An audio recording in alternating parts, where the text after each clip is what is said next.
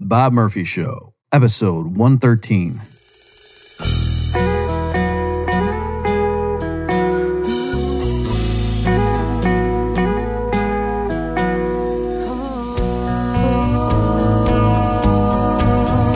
There's a tidal wave coming. What you gonna do? Get ready for another episode of The Bob Murphy Show, the podcast promoting free markets, free minds, and grateful souls.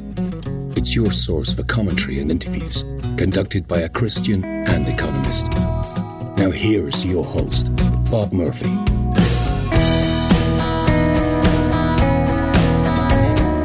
Hey everyone, welcome to another episode of the Bob Murphy Show. My guest today is Oren Cass, and let me just read his official bio here, and then I'll give a little personal flair. So, Oren is the executive director of American Compass, whose mission is to restore an economic consensus that emphasizes the importance of family, community, and industry to the nation's liberty and prosperity.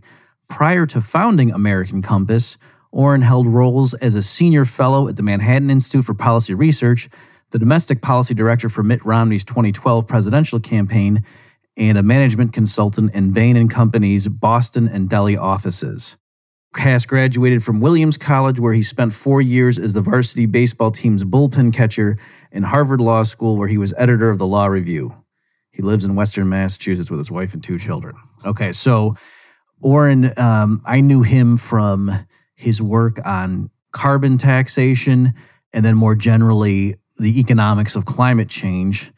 And also, um, he did some great work.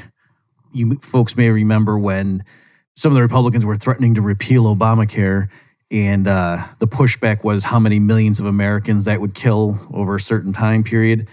And Oren went in and he crunched the numbers and, and was showing that uh, actually, actually, the uh, states that that didn't accept the Obamacare money, they did better on the mortality figures than the states that accepted it. Right. So in terms of decomposing it, it was great stuff. Like it just just showing that actually no, that uh, that claim doesn't hold up.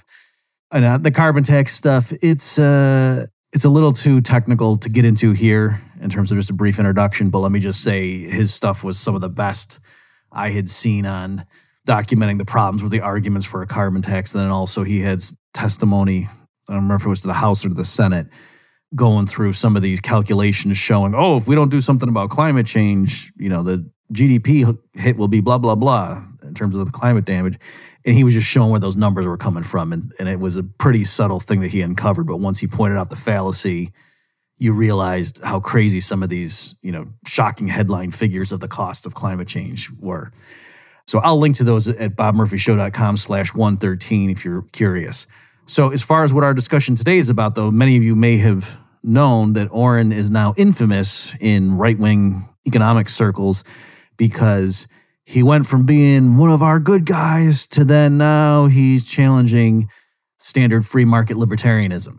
And so uh, that's the focus of our conversation. But of course, I let him say it in his own words. And I, the point here is not to debate someone. Just folks may remember I had Warren Mosler on. The point wasn't to debate him. I just wanted to let him, in his own words, explain and give some pushback just for him to clarify what the position was and what the alleged problems with the free market position was. So, without further ado, here is my discussion with Oren Cass. Well, Oren, welcome to the Bob Murphy Show. Oh, thank you for having me. So, I gave a little bit already in the pre recorded uh, introduction of what your background is, but maybe just for our listeners to hear it from your own mouth. Can you explain how did you end up becoming at the uh, a scholar at the Manhattan Institute, and you know what is that organization? And then, like, is that was that something you you thought when you were a little kid? You're like, you know what, I want to be a real policy wonk when I grow up. How did that happen? uh, I'm not fairly early on. I was I was a very enthusiastic policy debater in high school. So I guess for a, a, long time I've been interested in this world. Um, my background is I actually uh, started out working in management consulting at Bain and Company uh, after college, but always knew this stuff was more my interest. And so I went off to law school when all of my colleagues were going off to business school. Sure. Can I ask you what did, what yep. did you major in in college, or is that uh, yeah, political economy. I, I Oh, was okay. at Williams Mhm. College, which is one of the only places that actually has that as a major, which I think partly just sort of sounds quirky and cool. But now that I'm in this world, I realize I, I think pretty substantively affects how I approach questions and Mhm. and how it might be different in some cases from someone who comes from a, a typical political Right. science or economics track. Sure. So anyway, I went off I went, went off to law school and then uh, from there got very involved in uh, Mitt Romney's 2012 presidential campaign uh, and served as his domestic policy director. Which is, it, it, it's funny. Domestic policy, everyone knows what the foreign policy director does, and everyone knows what the Mhm. economic policy director does. And domestic policy is sort of everything else. Oh, Uh, okay. I didn't realize there was a separate econ. I thought what I thought domestic included economics. Okay, so I didn't. Re- yeah. So can you explain then that distinction? well, Yeah, first of all, it- can you it- tell us how did you how did you get that role? Because you sound like you must have been pretty young. Uh, I was. I mean, I think you know a funny thing about political campaigns generally is you know wh- whoever's there the longest certainly gets to get gets to move up, and if they show a, a talent for it and, and do a good job. So I actually started very early on, even even before he'd announced uh, his the formal candidacy as as one of the members of the small policy shop, and uh, and we we sort of grew from there. And typically, I, I, don't know that everyone does this, but certainly the, the way we approached it was mapping issues fairly closely to the way a White House would ultimately map them, which is there tends to be kind of the, the National Security Council, the National Economic Council, and the Mhm. Domestic Policy Council. And so economic policy typically is kind of more tax, budget, financial regulation kind of issues. Foreign policy obviously is foreign policy, and then domestic policy tends to sort of be everything else, um, Okay. from healthcare to energy and environment to education, and and we actually treated trade in my portfolio because it was part of kind of the the jobs plan we were thinking about. Uh, and, and so I ended up getting to do a lot of work on on China related issues in particular at a time when not a lot of people were thinking about it, which was which was a fantastic experience. So you you were worried about China before it was cool. I guess. I mean, and, and that came straight from well, that Governor Romney, who you know looked at at the kind of standard free trade orthodoxy and said, you know, I yes, generally yes. So obviously he's a very enthusiastic free trader, but but said, but what are we going to do about China? And and the answer was, well, you, you don't do anything about China. You know, there's 2011. You, you China does what they want, and and free trade is good. And I think drawing on on his his business background in particular, he said, "No, that's not that's not right. That's not how this is working at all. Go Right. so can I add, I mean, and I know we're anticipating here when we're going to talk about your uh, defection or whatever we want to call it. Um, but is that partly what attracted you to Romney that you like, you know, he was sharp and everything, the business person, but also he wasn't, you know, some leftist socialist. He understood the value of markets, but also you thought he, you know, per- perceived there were weaknesses in this, the orthodoxy. I I think that's all very true as a description of him. I, I think what you know what what attracted to me him what attracted me to him initially was just his his very deep and thoughtful focus on on, actually wanting to understand and think through issues, and and I think you see that now uh, uh, in the Senate as well. You know, he obviously has a, a core set of principles and, and is committed to a lot of, of, of the things that make someone a conservative in the first place and, and the importance and value of, of a market economy. But almost never can can you go to him and say, well, all right, here's what someone is supposed to say about this. He always wants to actually understand the issue, think it through, and and come to to the right conclusion for himself. And so, you know, I think that makes him certainly a, an important person for us to have in, in public service and, and also a really exciting person to Mhm. work for. Sure. Can I ask? I don't know if this is weird, but just like, did were they advertising like we need a domestic policy advisor, and you and twenty other people sent in your resume, and they picked you, or how does that how did that actually work? No, I I had actually worked for his 2008 campaign very briefly as as an intern in the policy shop, and so I knew a lot of the folks in the on the policy team. Uh, and when they were then first staffing up the the the what would become the 2012 campaign, was asked if I wanted to come be involved, and so you know, especially very early on when you have a, a small policy shop for a nascent campaign, it's very much kind of a a group of people who believe in the candidate and and want to help build the campaign. And and it's almost like a startup. Every, everyone kind of Mhm. takes on everything and you go from there. And you know i always say you know, presidential campaigns are sort of, in a sense, the most stunning startups in the world. I mean, you go from zero to a, a billion dollar enterprise in a matter of months, knowing that you're going to then vanish into thin air a, a few months after that. So it's a it's it's a really unique and uh, and and and exciting environment, and and also one that that certainly wears you out quickly. Yeah, that, that's an interesting way of putting it. Never thought of that. Um, okay, so then how did you end up at the Manhattan Institute? Well, first of all, can you explain what the Manhattan Institute is? I think a lot of people have heard of it, but they don't know exactly. Like everyone knows, oh yeah, what the Heritage Foundation does or American Enterprise, but what what is the Manhattan Institute known for? Yeah, sure. So Manhattan is a, Institute is a think tank like AEI or Heritage. Um, it's as the name suggests, it's based up in New York, not in DC, um, which I think gives it some really unique characteristics and I would say features. Um, it, it tends to be a little bit less focused on the you know beltway issue of the moment, mm-hmm. uh, and and is a lot more. Um, well, I shouldn't say a lot more. They're playing very thoughtful people at AEI and Heritage, but is particularly focused on kind of being thoughtful about longer term social trends, thinking about state and local issues as well as national ones. Uh, it publishes City Journal, which I think is a really unique and, and outstanding quarterly um, that, again, can kind of take a step back and, and cover more of the kind of big picture issues in, in public policy and, and in the nation.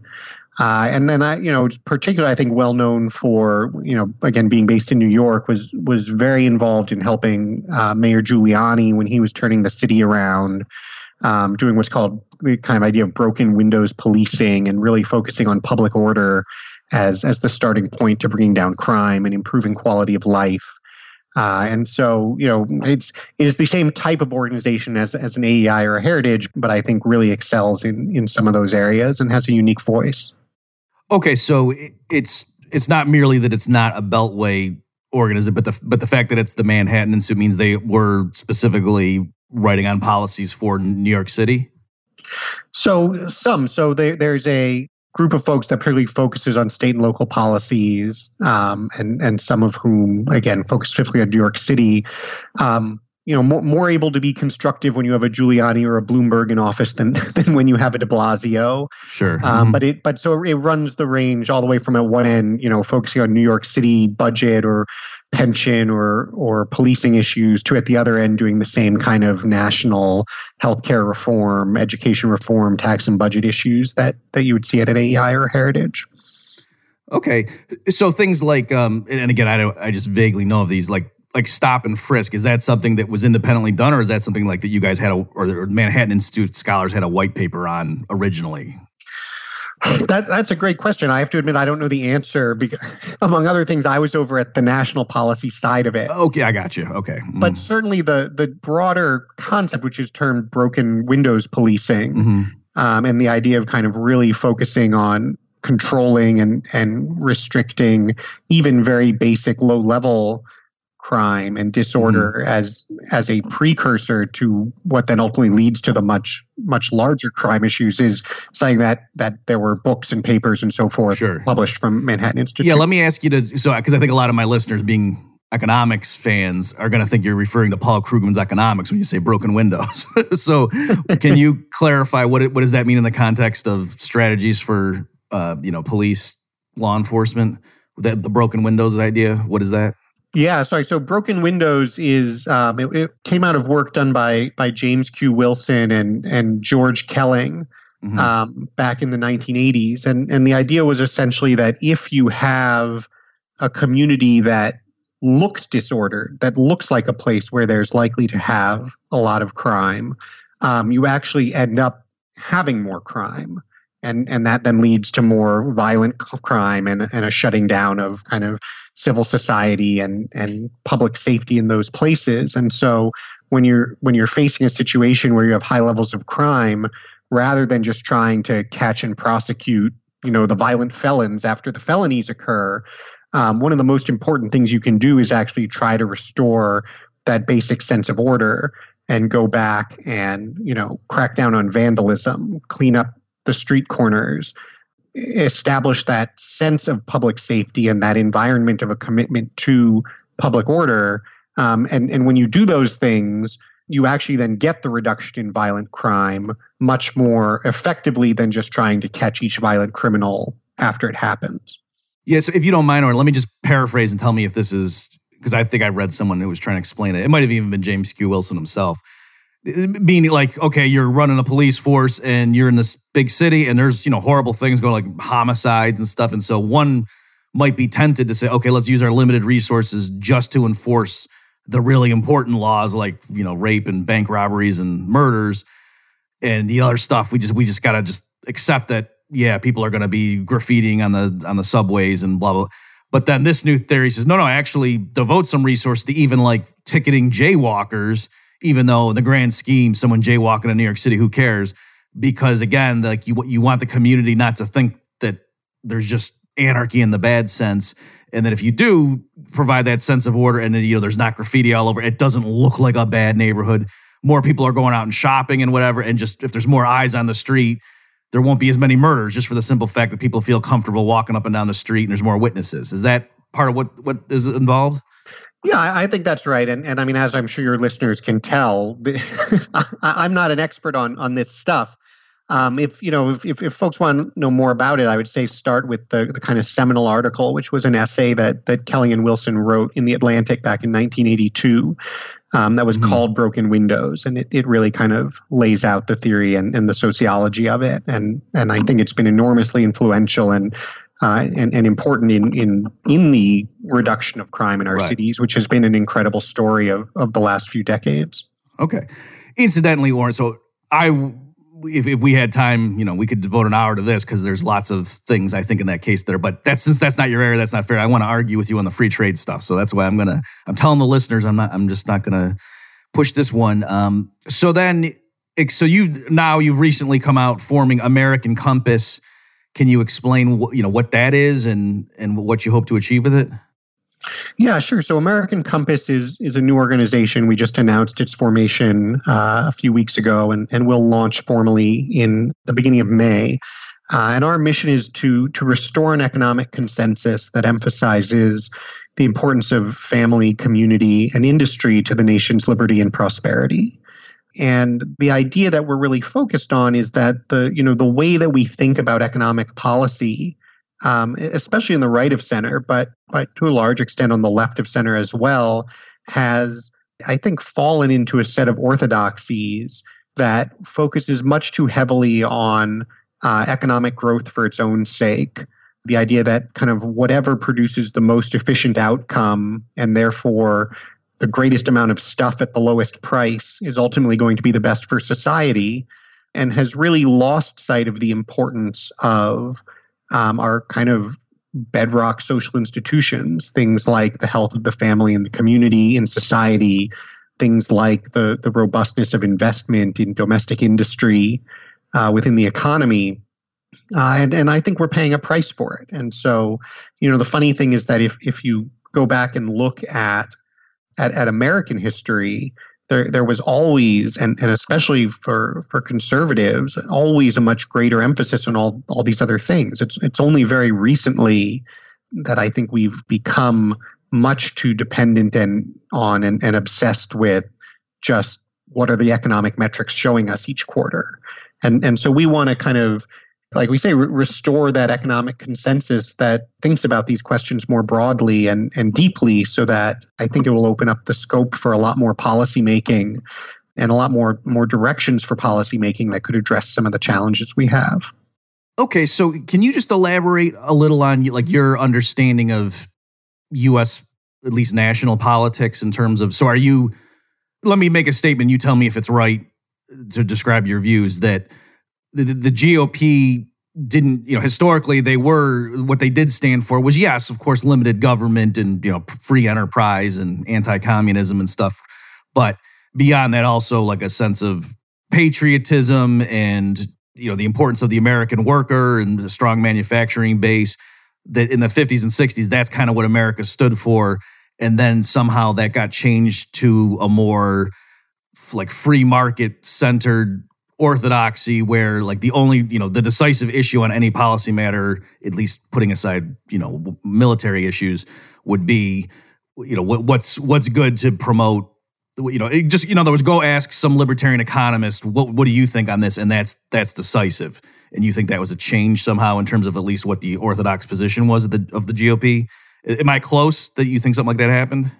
Yeah, I think that's right. I, I think the the one part of that that I would tweak is you know it's not just the 1950s and 60s it's also the 1850s and 60s and the mm-hmm. 1790s I mean the the tradition of of American economic policy and and the sort of approach that made us the world's leading economy and, and brought these unprecedented levels of, of prosperity was one that focused heavily on kind of protecting and promoting domestic industry, making public investments, um, and, and recognizing while the free market is absolutely the right mechanism for organizing an economy. Um, and you know, I, I always have to emphasize I, am extremely pro market. I, I think markets are certainly better than any alternative we have for organizing an economy but that there are some things that markets don't do, and that that there's nothing in economic theory going all the way to back Adam Smith that says, you know, individual actors pursuing profit in the market are going to allocate investment in a way that that ensures the health of the national economy over time. And so there has to be a, a public role as well for making sure that those things happen. And what I think happened in US politics is like you said kind of after the 50s and 60s you have for the right of center the the emergence of what's called fusionism which was this coalition essentially of groups rightly dedicated to defeating communism. And you had mm-hmm. economic libertarians you had social conservatives you had foreign policy hawks.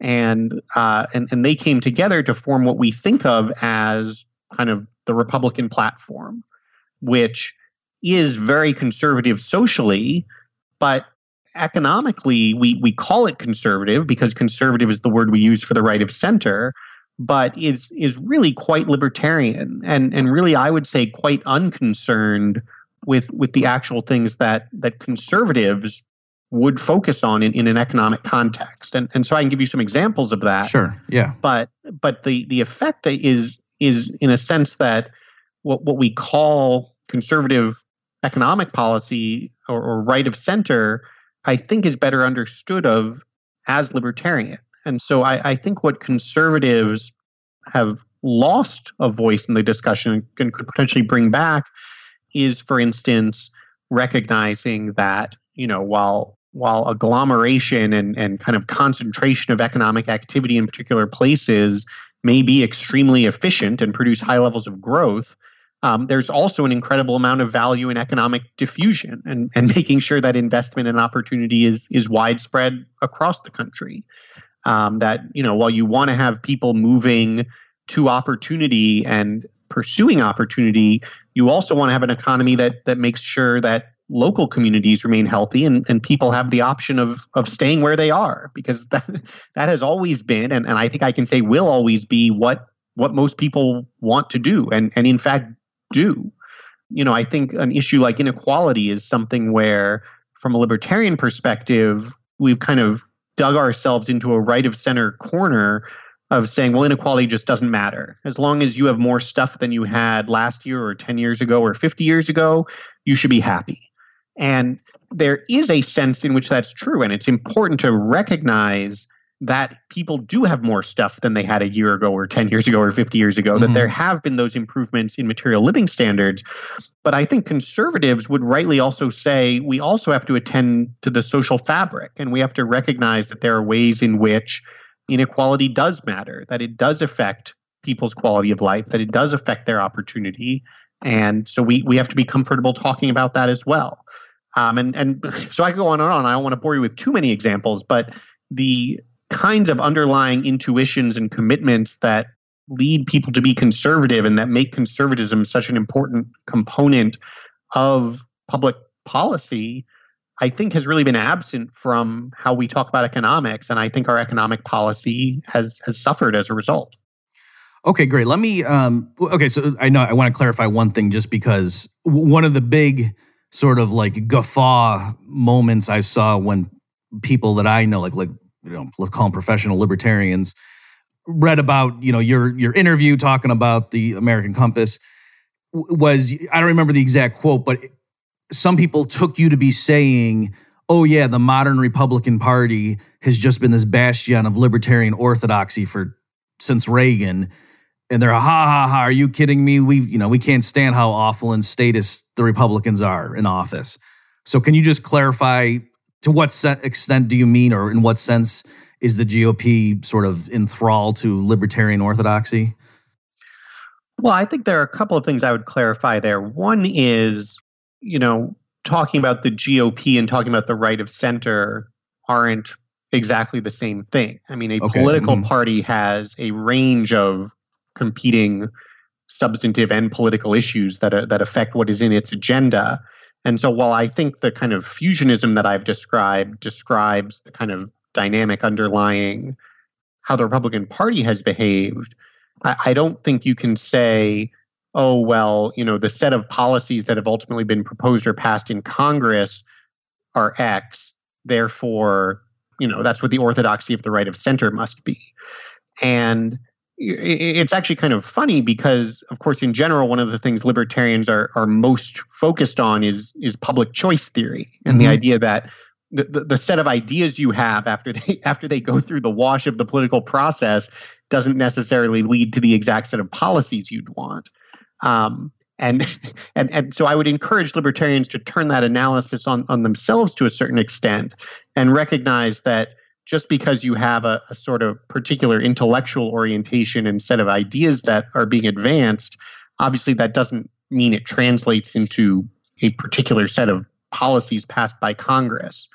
And and so what I think is is a very fair characterization and and and what I'm focused on is that when you look at the debates that occur within the right of center and the the set of positions that are kind of expected and the set of defaults from which you are supposed to proceed in your analysis those i think do skew very heavily in a libertarian or market fundamentalist direction and you know the fact that then at the end of the day there's a farm bill that has a lot of pork in it doesn't say anything about the kind of nature of debates that are, are playing out and the nature of the assumptions that we make when we have these debates. So, my perception, and, and it's a hard thing to kind of document or prove, though, again, happy to kind of run through examples, is that that kind of orthodoxy is quite strong on the right of center, that it, it does affect and, from my perspective, distort how we think about a lot of these issues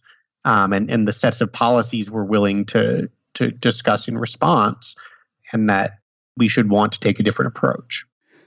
Okay, great. L- let me pose a different um, dichotomy here, and then you tell me how, how you feel about this. So, because I don't think that what I'm about to say describes you necessarily, but I wonder if if I, this. So let me just say it. I know a bunch of libertarian, like self-described libertarians, who are also socially conservative, like particularly if they're Christian. And so they might say something like, Oh, I agree that the modern libertarian movement and like all of the free market oriented think tanks and stuff, all they focus on is economic issues.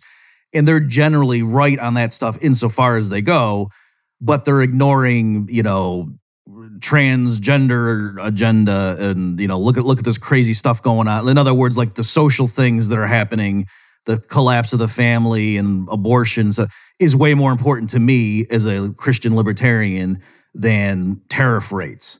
But yeah, technically, yes, Trump's an idiot on protectionism, blah blah blah. But you know, the important thing is the social stuff, and that's why, you know, in this election, that's where I'm focused. So I know people that have that sort of. So it's not that they think the the free market policy analysis is wrong. It's just they think there are some other things that are more urgently needed right now when we're looking at what the government's doing to us, kind of thing. Are you sympathetic to that, or you think that that also is just too forgiving of the damage of like pure free market orthodoxy on even narrowly economic issues? Well, I, uh, first of all, I think it's a mistake to define conservatism or, or social conservatism in terms of kind of specific flashpoint issues that we've now come to think of as kind of social issues. Mm-hmm. So, um, you know, I think you mentioned transgenderism and, and abortion and so forth. Um, you know, social conservatism or, or conservatism ultimately, I, I think, is about a much more fundamental orientation and, and set of issues that, um, for instance, takes very seriously the importance of traditional institutions and the importance of the role that you know stable families and healthy communities play in outcomes for society which i would contrast with a more progressive view which regards kind of individuals as to a large extent free actors mm-hmm. who we just need to support somehow with government and so and that children need, it takes a village to raise the child kind of thing well, so interesting. Are you saying that as something that you think progressives think or something that you think conservatives think? I meant it as something progressives think because of Hillary Clinton's book, but what what are you are you saying you, you agree that there's a sense coming from a conservative approach? Well, the idea that it takes a village to raise a child, I would argue, is actually a, a an extremely conservative point of view. If you take the village to mean the local community and civil society and extended family in other words an actual village if if you take it to mean it is therefore the role of national government mm-hmm. um, then i think you go off in in a much more progressive direction but the idea that kind of local social conditions are incredibly important to um, the formation of character and and competence and and outlook for young people, I, I think that that must be true. And you know, again, another way that that I think the the basic conservative and and progressive outlooks would vary is I think you know conservatives would be much more likely to recognize that that that that is a crucial challenge that people are not kind of by default you know, highly effective and competent, mature and responsible members of society, that you need all of these institutions to form them. Mm-hmm. Um, and and so if if those things, you know, so when I associate those things with with what I would say are are kind of the, the kinds of intuitions and principles that that we associate with conservatism and that lead someone ultimately to to be conservative those those aren't necessarily economic or social. They, they, they don't you know cultural. They don't break down the, along those lines. Those i think are intuitions that you can then apply to a question in whatever spirit is in. And and i think the strange thing that we've done is we've we've taken those intuitions and said okay we're going to apply those to social questions but not to economic questions. And so, you know, to your to your friends who say, well, I'm, you know, I'm economically very libertarian, but also socially very conservative, I, I would push them on that and say, well, okay, let's talk about what we actually mean by each of those terms. If if we mean we're actually committed to the the set of things I just described, but we're also economically libertarian, what I would suspect they mean, and, and now I'm obviously just putting words in the mouths of people I've never even met. I mean, though though certainly I've met people like this. Right, sure. Um, what what it seems to me is is the thinking there is yes, you know, I have these conservative commitments, but I also like markets and I and I am suspicious of the effectiveness of government and I certainly don't like socialism. And I think that's all right. I I too like markets and am skeptical of the effectiveness of government and don't like socialism.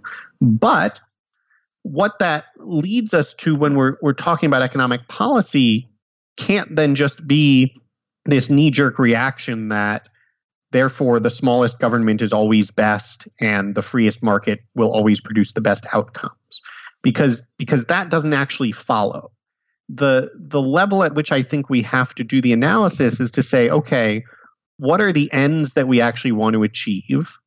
And what are the means that we think can get us to those ends? Because if if you're if you are conservative, and here's where I would distinguish conservative from libertarian and, and, and ask your friend which camp they are in, it seems to me that that for the the genuine libertarian, the free market is the end unto itself. That that the freest market is the objective, regardless of what outcomes then flow from it. Whereas the conservative, it seems to me, thinks the, the market is is an extraordinarily powerful means and, and the right means to use in an awful lot of cases, but but the end is not the freest market for its own sake. It's it's this society that has these stable and effective institutions that are that are forming people and and raising the next generation to be successful as well.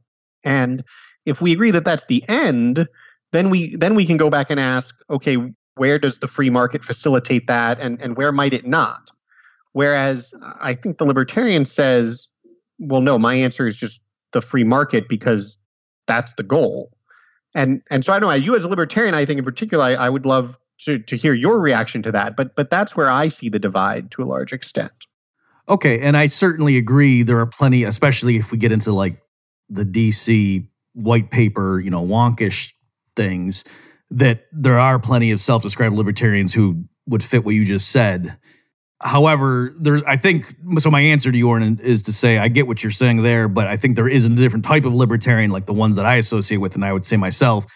It's not that we support the free market because we like the consequences it will yield, and it's a pragmatic thing. It's more, and we don't value the free market for its own sake. It's rather we value liberty, and so, like for example, if some people invest in a factory and then they decide they want to move the factory to India like it's if the government's going to not let them do that i'm viewing that as the government's interfering with their private property. And just like that's so i also can give economic arguments as to why outsourcing under certain conditions blah blah blah actually probably isn't as bad as people think. And but it's not that i'm saying oh gdp will be higher. It's more does the government you know have the right to do that? And i don't see how it does.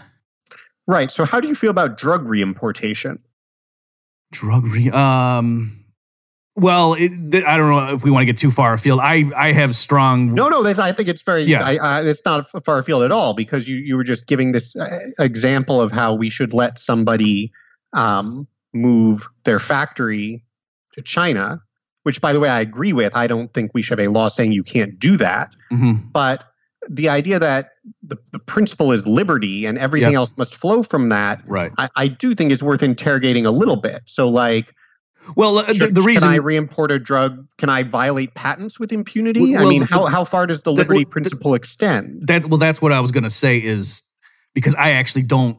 I'm very skeptical of what's called intellectual property. Mm-hmm. Like to me, that I think that's almost an abuse of of language. Like that to say I like I can't really own an idea the same way I can own a car. So that, that's the only reason I'm saying we might not want to argue on that one, just because I think you we'd end up arguing about IP perhaps. Um, so I mean, is there a different example like you can think of where, like in terms of a tangible property right, that you think it's obvious, like blind adherence to supporting that would conflict with like support for the family or something?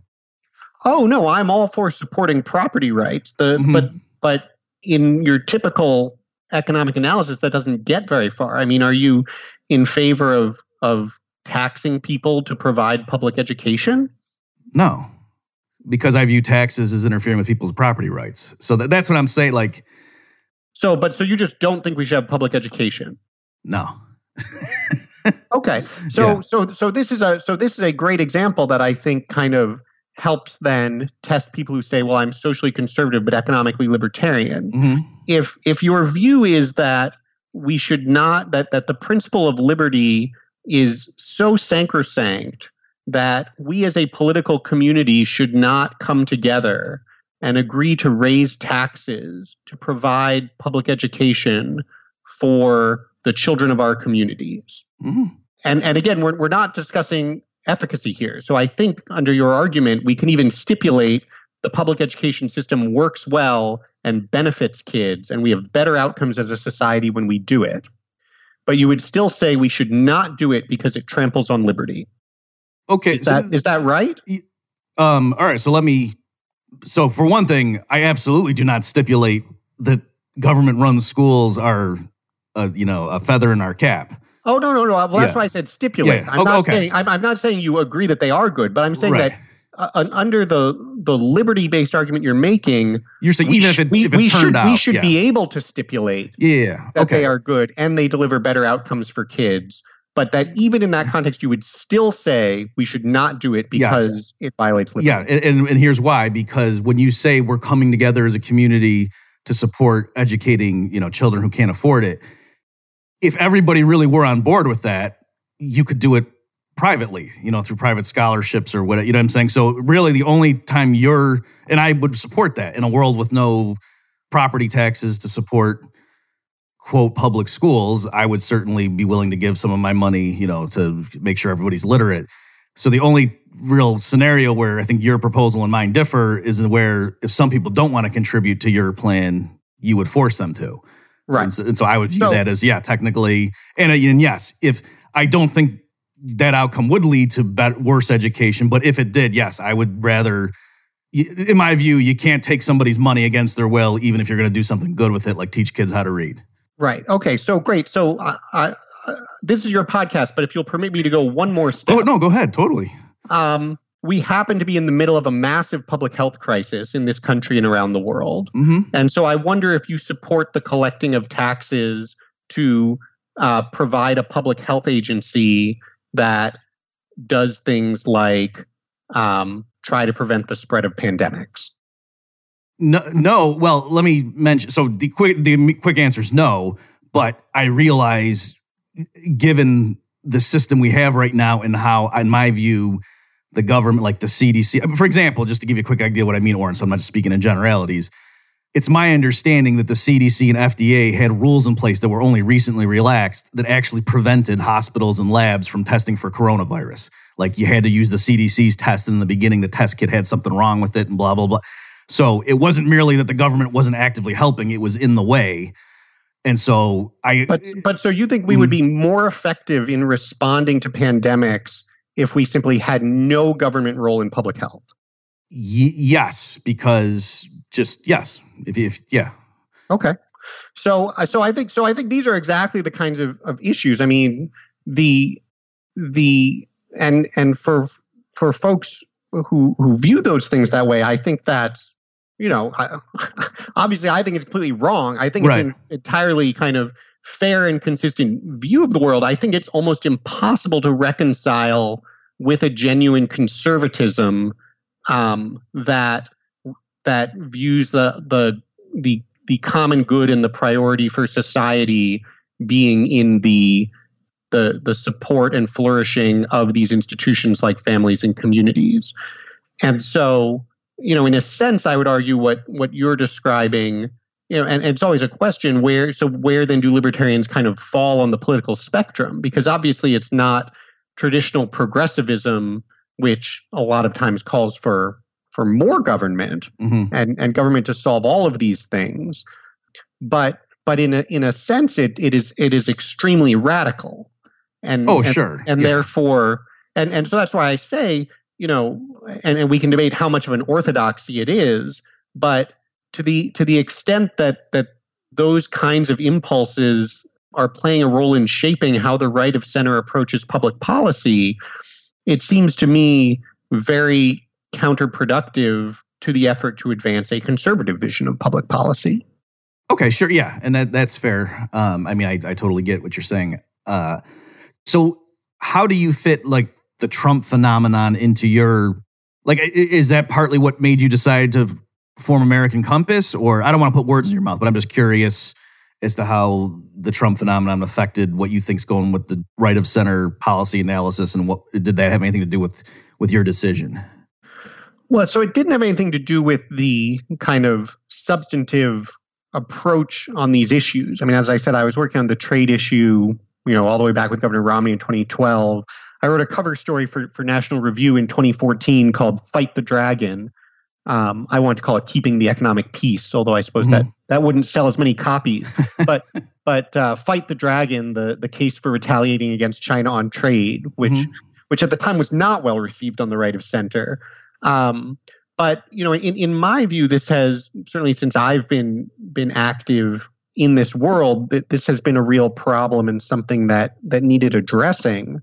I think the the striking thing about the the Trump phenomenon, first of all, is I, I think he exposed this rift between you know all of these issues we're talking about with kind of how do conservatives and libertarians think about markets in a context where um, where markets are actually delivering the outcomes that conservatives care about, conservatives and libertarians kind of think they agree. And I think in in recent years, what we've seen is conservatives feeling like, well, wait a minute, these outcomes don't look so great, so we're concerned and, and want to respond. And libertarians are saying, no, wait a minute, I thought we agreed that we don't need to do that. Right. And and so I think, you know, I don't think Trump is necessarily a conservative or a libertarian, but I, I think that's exactly kind of the the wound that he shoved his thumb into. And so I think certainly he has accelerated the heightened contradiction, so to speak, and accelerated that conflict. But then I think the really interesting thing is that, and and what was so important for American Compass is looking kind of you know three plus years into his presidency, four plus years into him kind of being the de facto leader of, of the GOP, there really aren't any, well, I shouldn't say any, there aren't really many right of center institutions that that are actually facilitating and fostering what I think is is an incredible amount of intellectual energy contemplating these issues. And and mm-hmm. I think there was a real sense that well if you know if we can just put our heads down and wait until um, you know this Trump thing is over, we can just go back to the way things were before. Mm-hmm. And and I don't think that's the right answer. I think we should be taking this as an opportunity to have some of these debates and scrutinize some of these questions and build a right of center that's going to be stronger and more responsive to America's challenges going forward. And you know, if, if not now, when? If if not me, who? So um, we're we're going to go and try to do that. Oh, okay, yeah, and I totally get that. So we just got a few minutes left here, Oren. I would like to just spend the last the rest of it on um, your essay called a comparative disadvantage. So, so folks, if you go to bobmurphyshow.com slash 113, I'll give the links to this stuff. So, Oren, you had it was at the Law and Liberty website called Comparative Disadvantage. It ran in January of 2020. So here, I, I, like this because it's not just a matter of like, oh, there's different competing values. Like here, you're directly taking on the case for free trade, which a lot of economic libertarian types would have thought this is the most solid thing in our arsenal. You kidding me? This guy's kind of challenge free trade and comparative advantage. So what what is your your quick you know critique? Well, on you know on the question of comparative advantage, I, I was responding to an essay by by Samuel Gregg that kind of that that in turn was responding to some of the things we're talking about, and and Gregg made the argument that economies do best and, and we get the best outcomes when each nation focuses on its comparative advantage. And so we should let that happen and, and everyone will be best off as a result. And what I wanted to do was contrast, I think, the kind of conventional wisdom, which is that comparative advantage is just discovered, with what I think is actually true, which is that comparative advantage is created. Mm-hmm. Um, and so, you know, certainly there are places, and, and in the Adam Smith days when you traded, you know, spices and lumber, um, you did discover your comparative advantage. It was right. a function of your of your geography and climate. But but in the modern international economy, the things we are trading, by and large, are not things that you either just are good at or not based on on how hot it is. It turns out that comparative advantage is more a function of the kind of public policies you have in your country, the public investments you make, the things you do a lot of. So, you know, one important insight of modern trade theory is that in a lot of cases, what matters is scale. That that the way you end up with comparative advantage is by having the scale, which means instead of the idea that, well, you should do what you have a comparative advantage in, it turns out you have comparative advantage in the thing you do. Mm-hmm.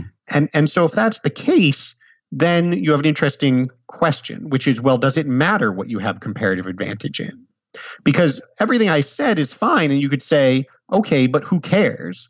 You know, whether you end up with comparative advantage, I, I give the example, you know, maybe Australia ends up with comparative advantage in kangaroo herding and trades with other countries that have comparative advantage in technology and manufacturing, uh, but that's just fine. And I think the reality is that that's not just fine. What you have comparative advantage in matters. And so it's a it's a two step argument. If if your economy's health and long run trajectory um, depends in part on what you have comparative advantage in and are doing, and who gets to do what depends on your public policies and what you invest in and pursue then we'd better have public policies that take that into account and invest and pursue in things that we want to be good at.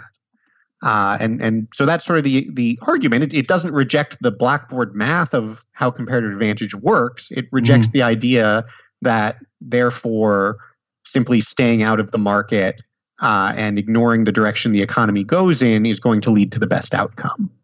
Okay, great. And and yeah, the, and I know you in your article alluded to Paul Krugman's Nobel Prize winning work. So just for the listener, the idea is normally when you do the comparative advantage, like oh, there's two countries and there's you know two different goods and blah blah blah.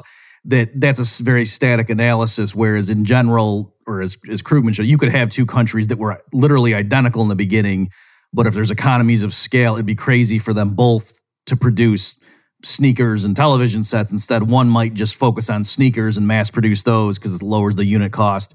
And the other country focuses on TVs because, again, maybe for whatever, for technological reasons, it makes sense that it's, you know, to make the second batch of TVs is cheaper than the first because of fixed cost of the factory. So you could imagine them specializing that way, even though it's not because you know the the like the climate's better for TV production in one area. Right. So that, so that's yeah. So you're saying, or for so this hypothetical, you know, Australia and be getting its free market nirvana and local investors say, ah, we get the highest rate of return by maximizing kangaroo meat exporting, and then we import semiconductors and jet engines that other countries specialize in. And you're, if you were the advisor to that government, you would say, no, no. What would it be? You'd put tariffs on the incoming jet aircraft, or instead you would just do domestic, like government investment in semiconductors? Well, so in general, the latter, but but let me make three points about that. One is part of the problem is that other countries are acting strategically. So mm-hmm. the reason you might end up in that position in Australia is if China is massively subsidizing its semiconductor and jet engine mm-hmm. industries. Mm-hmm. And if you say, well, free trade is free trade, we don't care what China does, and this is fine if all we're left with is kangaroo meat, um, that might be a problem. The the second point is there's an even worse outcome, which we are getting in the U.S., which is you could just end up making nothing at all. You could just buy the jet engines and semiconductors on credit and send nothing back, which is called a trade deficit. And again, looks looks great if all you care about is is buying cheap stuff, but I don't think is good for the economy in the long run. In terms of what you do about it, as you said, the the the the solution is not to necessarily be be what we would call protectionist and just say, well, we're going to try to keep foreign goods out. Now, to the extent that foreign companies that that foreign countries are in, intentionally distorting the market, I do think there's a case for for responding to that. You know, there's there's this funny sense in which we say, well, obviously, a commitment to free markets means a commitment to free trade, and yet if a commitment to free trade means opening up your market to to other segments that are not at all free mm-hmm. and are wildly distorted, you're, you you are on behalf of free trade incredibly distorting and reducing the freedom in your market. So it mm-hmm. turns out there can actually be tension between those things that that I think you need to confront. But ultimately, the the right policy response is to figure out how to make your own country a relatively more attractive place to invest in and, and do these things. And in some cases, that answer is, is an incredibly libertarian free market, you know, reduce regulation, enforce rule of law. I mean, one of the biggest advantages America has in the global economy is its incredible rule of law mm-hmm. and respect for private property and, and institutions to, to those ends. But one of its huge disadvantages is it it has a business environment that does not reward long term investment in a lot of cases, especially in things where the benefits of that investment aren't captured by the investor. Okay, yeah, that's what I was going to ask you. So, because in general, so it it sounds like, for example, yeah, let's just work with that kind of silly Australia case just because it's so so poignant. But presumably, like if low private investors, yes, they make the highest rate of return in the near short run on kangaroo exports but presumably your point is if they thought more you know 10 20 years down the road it would have been better had they invested to build up their semiconductor industries or whatnot so I'm, my question is don't don't private invest i mean a, a, private firm knows oh yeah we can invest and build a new factory like they can look one year ahead and realize the factory is kind of just sucking wind right now while we're building it, but down the road, we'll be glad we built this thing. And we don't need government to convince shareholders of the virtue of investing in a new factory. So, what is it about thinking 10 years out that all of a sudden politicians are better than business people? Well, I, I don't think it's that politicians are better than business people at thinking about these things. I think the problem is, you know, ultimately, if it, to, to put it in economic terms, you have a lot of externalities. Mm-hmm. And and I think this is where you know whether we're talking about public education and public health or economic investment, you end up with the same problem with with the liberty argument. And you you can make the liberty argument and you can say I don't care that we are going to get inefficient and worse outcomes because liberty is the only value. But if you want good long term outcomes, then I think you have to recognize that there are some things that liberty and market actors are not going to deliver. Mm-hmm. And so, so as an example of that, you know, when you invest in research and development, when you invest in manufacturing capacity, it's true that that creates value and, and profitable return to you over time. Um, but it also creates a lot of value and, and potential profit elsewhere in the economy that you are not going to capture. And so if all you are concerned about is your own private return, you are potentially going to make much less investment than is actually good for the society and the health of, of the economy overall. Mm-hmm. And this is something actually that Andy Grove, who was the longtime um, chairman CEO of Intel, um, used to really emphasize, which is that when he looked at what was happening in Silicon Valley, he said, you know, most of our firms making independent profit maximizing decisions decided, well, let's just move our manufacturing to Asia. And, and each individual decision was we will stipulate entirely rational and profit maximizing. Mm-hmm. But but the net effect of that was to hollow out the the ecosystem in Silicon Valley for actually manufacturing things. And one thing then develop, you know, that people then discovered was first of all, then you reduce your demand for engineers, which means you have less supply of talent into the market. And you end up over time losing the capacity to innovate even further upstream because in a lot of cases you find that upstream innovation is tied very closely to the manufacturing process. Sure. And so those are the kinds of things. Now, again, you can say, I don't care about those things because liberty. But if you care about those things, then you have to say, we're only going to get them if we find a way to do public policy in a way that encourages them.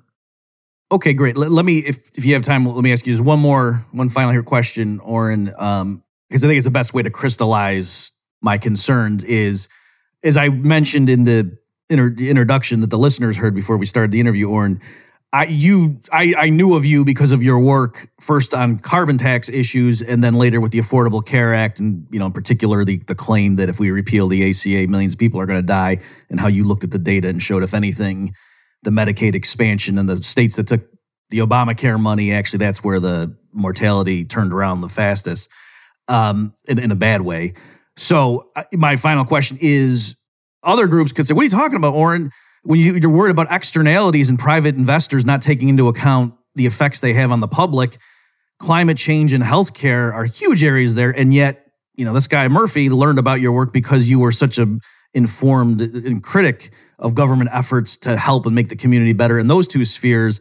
So it's the same Congress. Why can we trust them with industrial planning, but not saving us from climate change or you know giving people adequate health coverage? I guess I, I see what you're trying to get at with the question, but but I I the nexus strikes me as illogical. Okay. And, and so I'll, I'll answer the question, but let me try to kind of explain my reaction to it. Yeah, take it. I mean, it's up to you. But yeah, yeah go ahead. Which which is so we, I mean, if you take carbon taxes as a concrete example, you know, environmental problems are a great example of something that create externalities, and I would say absolutely need government regulation as a response.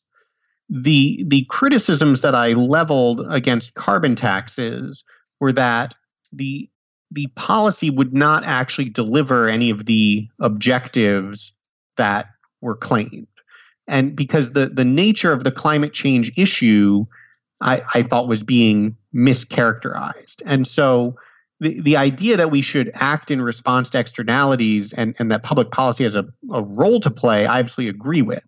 The idea that a carbon tax with the right policy, I, I, I don't think makes any sense. And and so when I kind of then translate that to to the broader question of okay, well then why do we think Congress should do anything? It it's because I think these are exactly the the debates we should have. In other words, the the response, the the argument against a carbon tax is not therefore we should ignore climate change. It's climate change is obviously an issue that's going to require a policy response. So, my gosh, let's get people who are able to kind of think about and study and debate these questions, trying to figure out a, a, a responsible response. Now, unfortunately, climate change is another example where, in a lot of cases, the the impulse from from the right of center was to say, "Well, just climate change isn't a problem." Be, better that than actually try, try to grapple with what kinds of responses we might make which I've always said was a huge mistake. What the actually the first thing I ever published was an essay for National Review saying, um, "Look, some of these solutions to climate change are not the right ones, but conservatives need to be out there engaged in the discussion of what to do about climate change, not trying to just say this is not an issue we should be discussing." And and so I think that goes for the economy also. And and I think when we say well, anything government does is, is going to be bad, so government should do nothing, we, we have two huge problems. One is that's not what's going to happen. You're, we, we are just going to sideline ourselves from a debate that is going to continue and be worse for the lack of the contributions we might otherwise make.